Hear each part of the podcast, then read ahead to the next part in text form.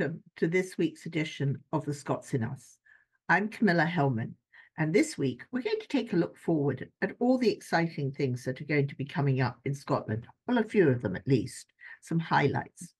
I presented a panel at the Scottish North American Community Conference back in December when our event took place during the wonderful Scottish Christmas Walk. This has been going for 25 years, started by the ASF and the Chicago Scots, and now joined in the organization of it by COSCA, Cassock, Detroit St Andrews, and the Scottish Studies Guelph. And so, without further ado, let's take a look at the ones that are upcoming. We have the Dunfermline Carnegie Trust, with their focus on to Pittencrieff Park and the events there. We have the Fringe, of course, in August. What a celebration. So much we will talk about, but you need to mark the dates now. We have the Perth Museum opening in April. Lots going on there, and we have a few moments with them. We have the National Library of Scotland, the V&A. So many different things to tell you about. But let's begin with a look at Celtic Connections, which have just wrapped up 21 days of great music celebration because that seems the place where we should begin.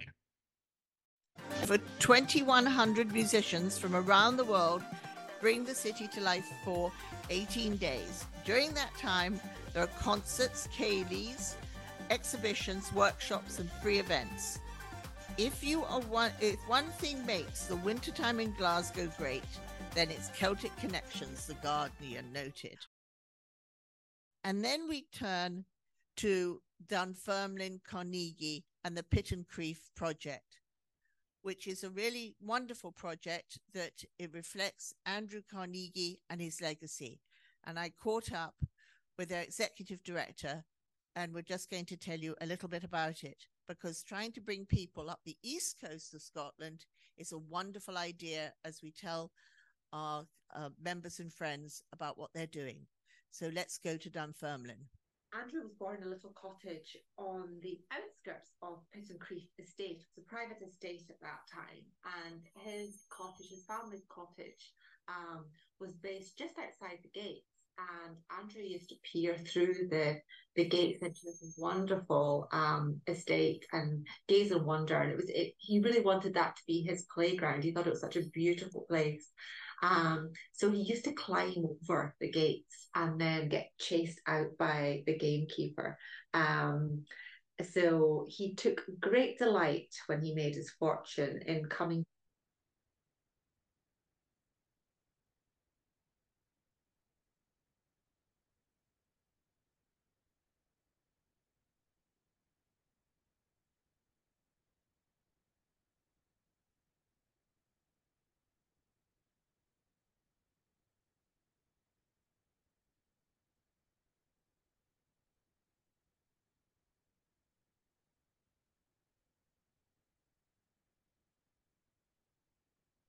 Andrew was born in a little cottage on the outskirts of Pittencrieff Estate. It was a private estate at that time, and his cottage, his family's cottage, um, was based just outside the gates. And Andrew used to peer through the the gates into this wonderful um, estate and gaze and wonder. And it was it, he really wanted that to be his playground. He thought it was such a beautiful place. Um, so he used to climb over the gates and then get chased out by the gamekeeper. Um, so he took great delight when he made his fortune in coming back to Dunfermline and actually buying that private estate and gifting it to the people of Dunfermline. And Pittencrieff today is a, a public recreational park, and that's what our project is doing just now at the heart of the park, there is um, Pittencrieff houses, the former Laird's house off the park. And it's a beautiful um, 16th century building. Um, it has a strong um, historical link um, in there. There's there's several families connected to that house who which also who also um, went to America. So, for example, General uh, Forbes, um, who named Pittsburgh. He was was born and brought up in in Pittencrieff House. Um, and there's strong connections because the park sits next to Dunfermline Abbey and Palace.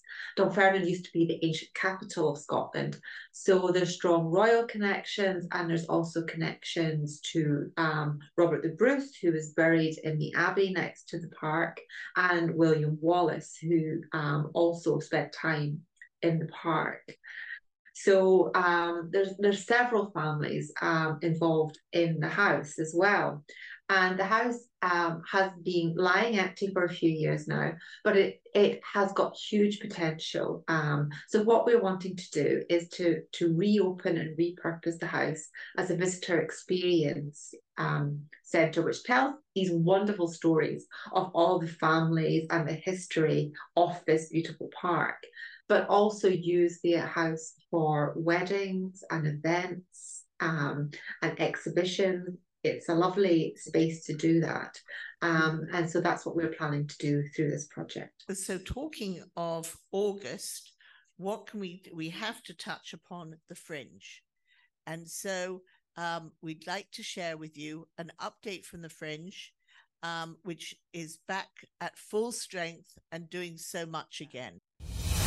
The Edinburgh Festival Fringe is one of the greatest celebrations of arts and culture on the planet.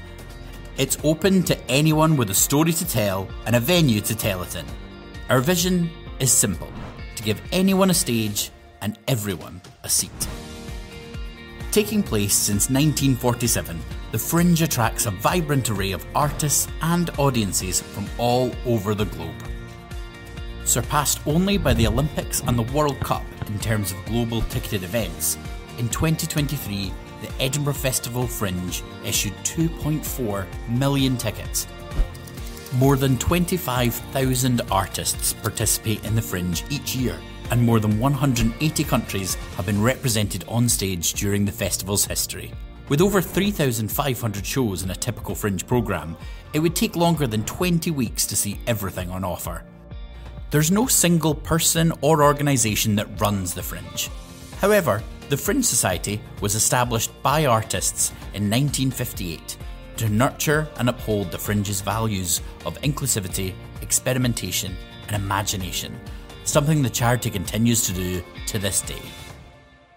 Our job is to ensure the Fringe remains a platform for freedom of creative expression that's open to all. We exist to support advise, and encourage everyone that wants to participate. And, of course, we celebrate the Fringe and what it stands for all over the world. The Fringe spirit shines brighter than ever before, and we're delighted that year after year, the festival continues to captivate and inspire artists and audiences alike. As long as there are artists with a story to tell, we'll be here to help them tell it. 2023 felt like an absolutely joyous return of the Edinburgh Fringe. It's been really difficult, really challenging over the last few years. The impact that COVID has had on the whole creative sector has been really well documented. But I think the Fringe in particular, because our artists are largely self financing. The festival has had a history of its own circular economy um, over its first 76 years. So it's been really challenging. And then in 2023, after those challenging few years, to come back and feel positive and joyous and tonally the whole festival felt really different this year. 2024 and 2025 we're focused on recovery, but we're also focused on not only ensuring that the future of the Edinburgh Fringe is the biggest performing arts festival in the world, but much more importantly, it is the best experience that it can possibly be for artists, for audiences, for the media who come to cover the work and review the work, and for the arts industry who come to look for that talent and look for the shows. So we've got our work cut out for us. We've got a very public facing um, vision and values that we launched with our president, Phoebe Waller-Bridge, in 2022. It was just great to be celebrating the joy again this year and to know that we've got big challenges, but we've got a reunited fringe community to really help through collaboration and collective approach we can make it happen. The Fringe has had a long and positive history with um, our friends and colleagues from the theatre and performing arts world in America, from David Schwimmer, Lin-Manuel Miranda, Ruby Wax, indeed the brilliant Robin Williams. All of them have left their mark um, and equally the Fringe has in Edinburgh has left its mark on, on those incredible artists.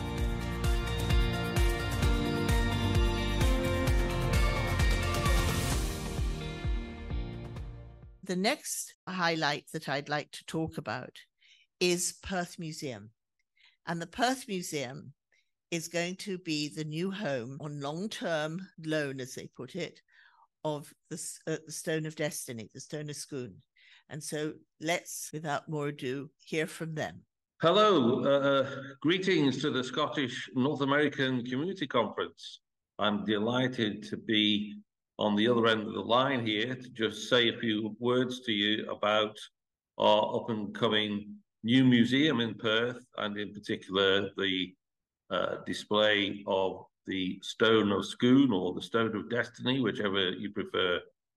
And the museum is uh, been the subject of nearly 10 years of development it's in a historic building in the centre of Perth, what was the former City Hall, uh, which was built at the turn of the 19th century into the 20th. And uh, uh, we are going to have on display there uh, huge amounts of archaeology and history spanning uh, the end of the Ice Age through to more recent times and there'll be substantial amounts of archaeology uh, relating to the prehistoric past and also to the medieval past, particularly of the town or city of Perth. And then, uh, so there's lots of star elements in there, including elements of, of, of Pictish sculpture. The other big star element that we're really pleased to be hosting is uh, a loan of the stone of Scone, which will have its own special uh, chamber in which it will be displayed. And people will get two um, audio experiences, audio visual experiences. In an antechamber, they'll get an introduction to the story of the stone, uh, including some of its myths, including the the uh, taking of the stone by Edward I including the retaking of the stone by Scottish students in, in 1950 and including more recent coronations. Uh, and that will be told through, as I say, an audio-visual experience. And then people will, will be able to go into an inner chamber and see uh, the stone itself, the only exhibit in the room in its own case. Uh, and, and we'll try and evoke in that room a sense of what Alexander III's coronation, uh, not coronation, uh, his inauguration was like in 1249. Uh, uh, the stone, uh, of course, will be will, will be coming here on long-term loan. This will be its home for the foreseeable future. The only circumstances in which it will leave us for short durations is whenever there are coronations in the future, when it will go back down uh, to Westminster to play its role in, in the coronation of uh, all future monarchs. Um, and uh, we open Easter weekend in 2024, and people will be able to uh, book timed tickets. It's free entry, there is no charge for those tickets, but be able to book time tickets uh, online, and and we'll supply the details of the of the link for that and uh, uh, in the new year, and uh, there will be big celebrations throughout the town on the the day that the new museum opens, involving various celebratory community groups and events and things. It will be a, a massive uh, party, I guess, is one way to describe it. Thank you. And so today I wanted to share with you news from the National Library of Scotland. They will celebrate their 100th anniversary in 2025. And they're going to come over during Tartan Week just to find out a little bit more, get involved in a few events, and um, and start to plan and think about what they can be doing to celebrate the be the 100th anniversary of the National Library.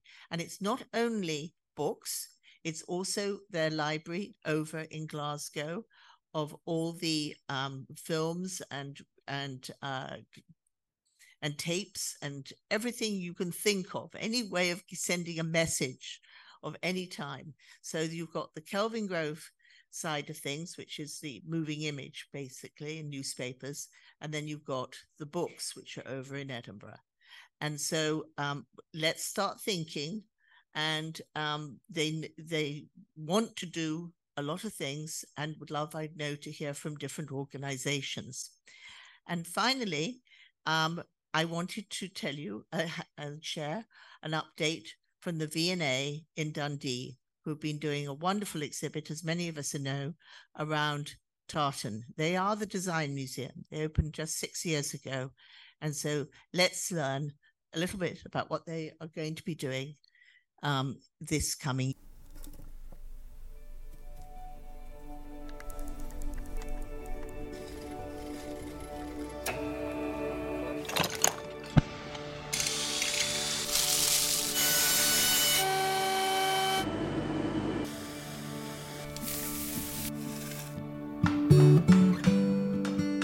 Design is a really interesting thing because it's really the application of human creativity to solve a problem.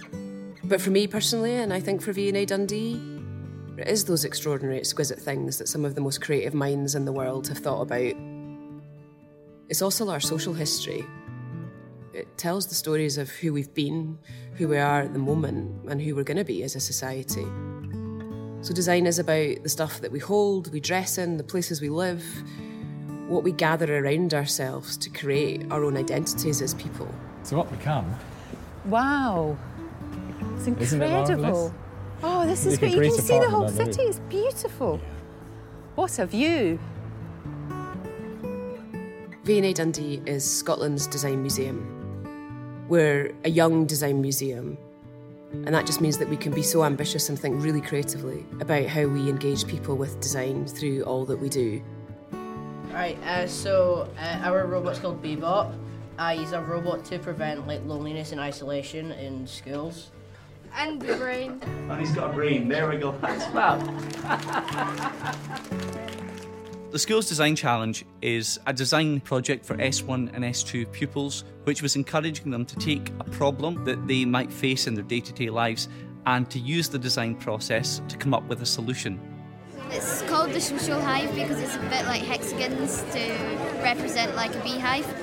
The point with this was to like combat loneliness, so being able to play with other people and things that you like will bring people together. This was perhaps their first real experience of what a design museum is, but more importantly, it opened their eyes to what design can be.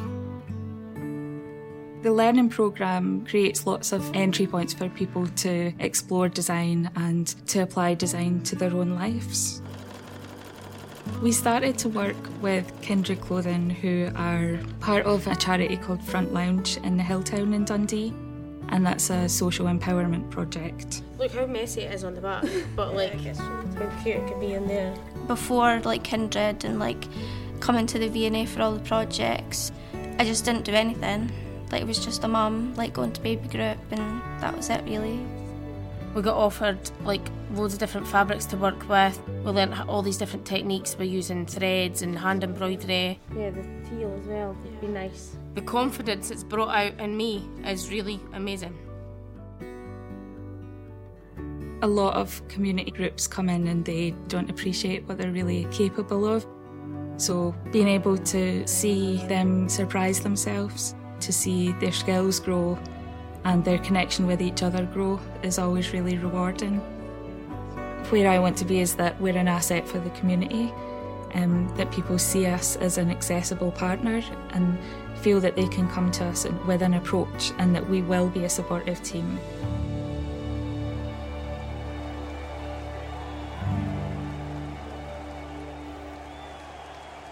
It's hard to like truly define what the Young People's Collective is. For me, it's a platform, a platform for young people to have their voices heard within the gallery, but also provide experiences and opportunities you wouldn't otherwise have had. We helped co design the opening ceremony for the museum, being asked for opinions, given suggestions, and they felt that they were all taken very seriously.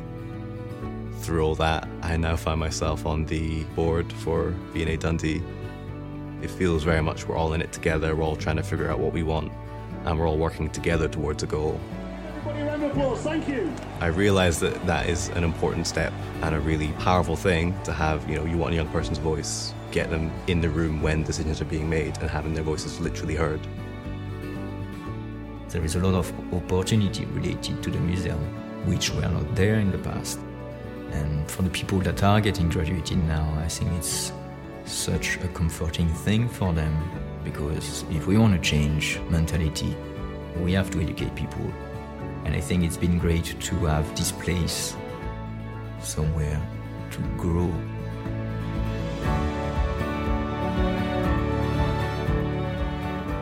I've never worked in an organisation with such a sense of the difference it can make, such a sense of energy that it can be world class and deeply local at the same time. I can see the change that we make every day, I can see the way that audiences react when they come in, but also the way that we work in alliance with the city's wider aims. It's just amazing to be part of a young organisation that's utterly committed to the potential and joy that design is.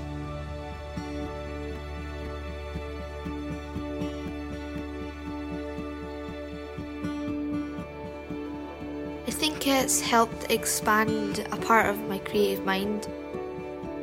Creating stuff like this can help with dreams that I pursue.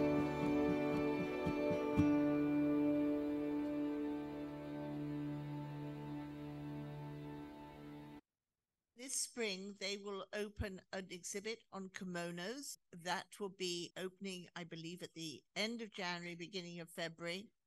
And it's just the most wonderful place to go. And finally, one of our dear friends and close uh, partners is Peter Wilson of Scottish Heritage USA.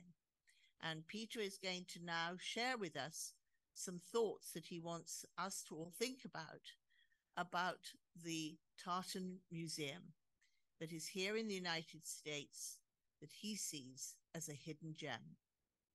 And so now I'm delighted to be joined by Peter Wilson, who's president of Great Scott International and also Scottish Heritage USA. So, Peter, as you join us today at the conclusion of the Scottish North American Community Conference, could you tell us about something you chatted with me about at Grandfather Mountain that I think is very, very exciting? And that is what you are planning and trying to do around tartans and a tartan museum.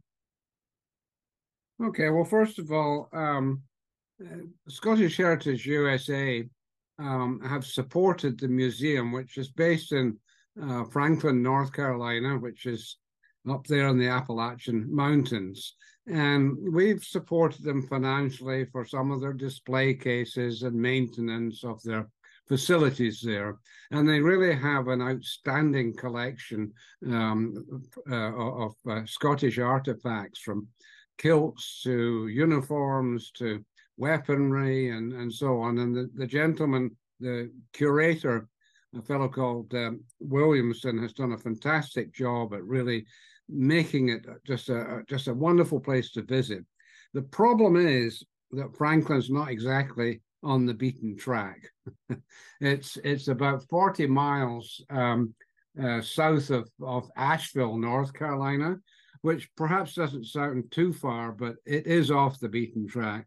Um, it is our understanding that only half of the exhibits are on display at any one time, simply because lack of space. Um, we, of course, would like to have um, suggested that the, the, the museum be relocated to uh, a more accessible location, but that's not really that may happen one day, but not right now. But in the meantime, with the exhibits that are in storage, it may be possible to have a, a, a, a traveling exhibition. Um, so we've just got to find locations where that could happen. And uh, and at the moment, it, it's very much in its infancy, but the idea has been sown. And and I think um, the the the uh, the people who run the museum are relatively warm to the idea. So um, that's where we're at at the moment. But you know, Scottish Heritage USA, um, you know, we we're we're a separate organisation, but um, we've supported the museum because we think it's very important from the point of view of heritage. Well, I think if we can, so this is wonderful news and, and a wonderful project to look forward to. And if we, as members and, and our other people who are joining us today, have ideas and thoughts of how they might be able to help um, with this whole project, can they, re- they should reach out to you directly? They, they, they certainly can. Yep, they can do. Um, I have a an email address which is uh, president at scottishheritageusa.org. Um, so I can use that email address by all means. Well, I think the idea of being able to think of locations where this view, where the exhibit might happen, and then to work out how to do it in an economic, great way and have it travel. Um, I think that there, I think the uh, SNACC committee um, will be interested to chat about that and see how we can help. And you're closely aligned with us on that. Right. And, right. um, see how we can take all this forward. Um, but fantastic. It's lovely to hear this news. Thank you. You're most welcome. I just, you know, we hope hope it might happen, but uh, we we can't force the issue. We need to get uh, the folks there on our side. I mean, Franklin's a it's a pretty little town up there in the North Carolina mountains, and uh, How, how um and because they're called the Tartan Museum, how how representative do you feel? And you're very involved in weaving and the textiles. You're part of the Tartan Authority. How important a collection do you see this as? Well, I, I think it's a jewel. It really is a jewel here in the United States. I mean, um, in, in, in Scotland, um, there is no such museum. Now, there is an exhibition going on at the V&A in Dundee, which is proving to be extremely successful.